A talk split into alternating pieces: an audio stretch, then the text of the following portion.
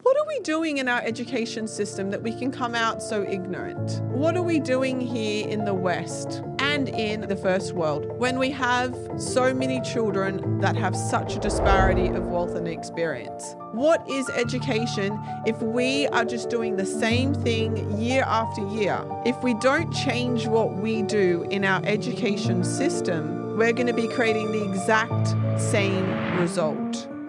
Welcome to Neuroeducation, where we're exploring the neuroscience of how to switch on the brain to supercharge learning. I'll be sharing with you innovative teaching techniques, effective parenting strategies, and educational advocacy. I'm your host, Angie D. Together, let's revolutionize children's learning. Hey, everybody. Thank you for tuning in to Neuroeducation Podcast with Angie D. An interesting experience in my final years of high school. I would say I had what you would call a pretty typical year 12 experience. I did move from Sydney to Brisbane, which was interesting. But I got to do some cheerleading in high school, got to date one of the footy boys. It was pretty exciting. He was a hottie. But something happened in the end of my year 12 journey that really shook my world forever. So I met a bunch of guys who I actually thought were from South America, but it turns out they were actually from Afghanistan. But one of them had asked me if I wanted to go along to an awards night, and he had been nominated for International Student of the Year. And I said, oh my gosh, yes. I loved everything multicultural, anything about other cultures, languages, dance, anything multicultural, I'm in. So there I was on the awards night watching my friend who actually got the award. And lo and behold, when the award was read out, it had a spiel about his life. And so I found out no, he wasn't from South America. He indeed was actually from Afghanistan, and he was from a group in Afghanistan, an ethnic group called the Hazaras. And what I found out that he had been through so much in his life, more than I could possibly imagine in my entire life. He had been through a war where the Taliban had come had taken his father for questioning. His father was never returned. He came from a village where so many women died because they didn't have any access to hospitals. There was no running water. And he had lost so many members of his family to so many different tragedies.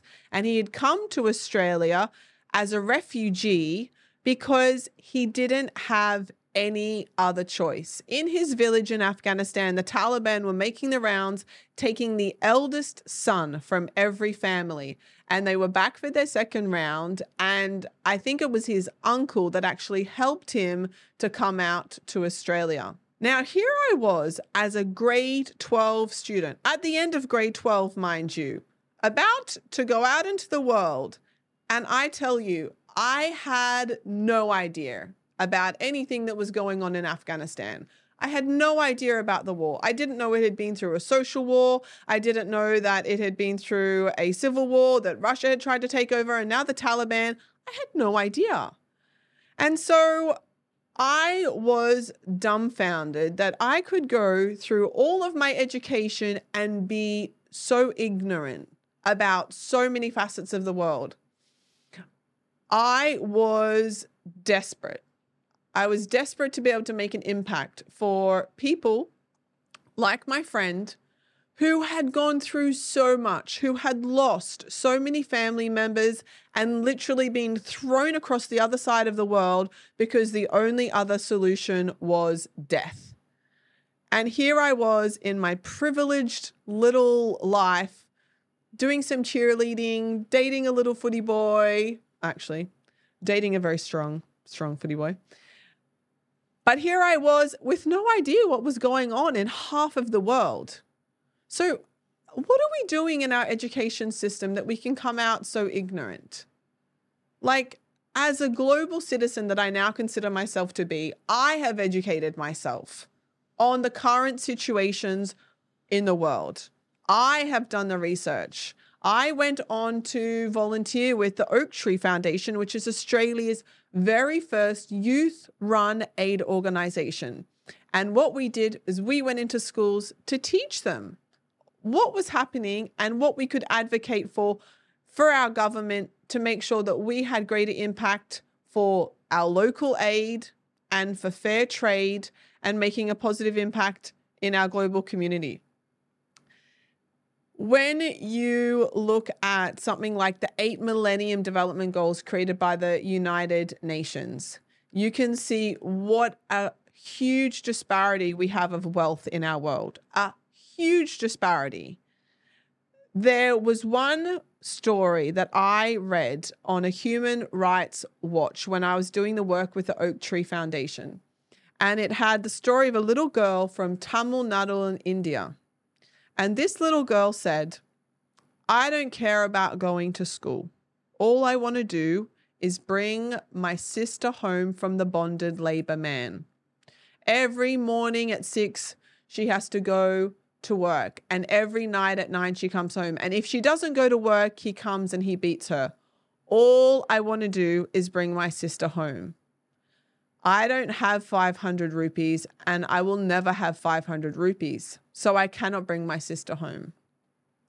The sad fact is, in this Human Rights Watch, it shared that, well, not only is only 500 rupees about 20 US dollars, but that this girl is among millions that were working in bonded labor because they had no other choice as a family. When you're living on less than a dollar a day, than as millions of people do, if absolutely anything happens, if somebody gets sick or somebody needs medicine, the only way they can get money is by going to the local factory and signing bonded labor contract.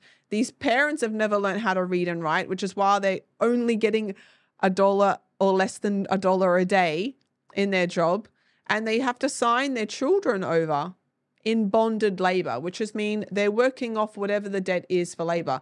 Because they can't read and write, half of these contracts have ridiculous interest rates, and some of these children are working for 20, 30 years to pay off a debt of $20. I was horrified when I read that story, and I thought, what are we doing? what are we doing here in the West? You know, and in, I would say, the first world, when we have so many children that have such a disparity of wealth and experience. And it sent me on an a quite interesting adventure to look at what are the daily things that we can do that make an impact to children in other countries.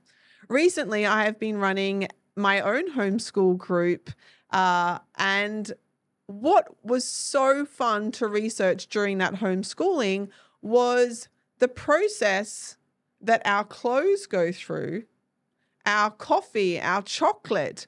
What processes that go through from growing and production to getting it to where it where it is today for us to actually to eat, to consume, or to wear. And looking at is it a fair trade process? Or are these people actually paid a decent wage? And not only is it a fascinating way for children to be able to engage and understand the world around them, what's happening in different countries, the reality of how people are living, how much money that they're being given, and how much people are being paid for, how much of the money that we pay are actually getting back to these people. And so, when we look at these kind of things, I think it's important to look at we live in an incredibly privileged society. And what is education if it's not a help to life? What is education if we are just doing the same thing year after year? If we don't change what we do in our education system, we're going to be creating the exact same result. So, as global citizens, helping to create global citizens in our students, we want to be creating a mindset that says, okay, what's a problem that we have in this world? And how can we change that? Adolescents have some of the most outrageous hormones. But we know adolescents also have passion and belief in themselves that they can make change. So we can use these crazy, outrageous hormones, this incredible belief in themselves to be able to take the world's problems and to, to give it to children because you can look after story after story of, of children all around the world creating solutions to problems in their local and global communities. The young boy who created an um, it's called Harness the Wind, I think, on Netflix. Amazing system of electricity over in Africa. Children in Bali that are creating amazing solutions for all of the pollution that they have. But we here in the West, and in first world countries, especially here in Australia, we can use our educational system to empower children to make positive changes for the world and for the future. So, next time you're getting children to read something on a nursery rhyme or you're getting children to read something about a, a novel or a narrative, you can think, what is a real world situation we can embed into this subject or scenario so that we open the children's eyes to the reality of the world and give them the motivation to make a positive impact. Thank you so much for listening to this episode. It would be in a massive favor if you could give us a review on Apple Podcasts or Spotify. And please subscribe on YouTube. And you can look down below for more information and all of the links to find out more information. Join us on our next episode. Thanks again for listening.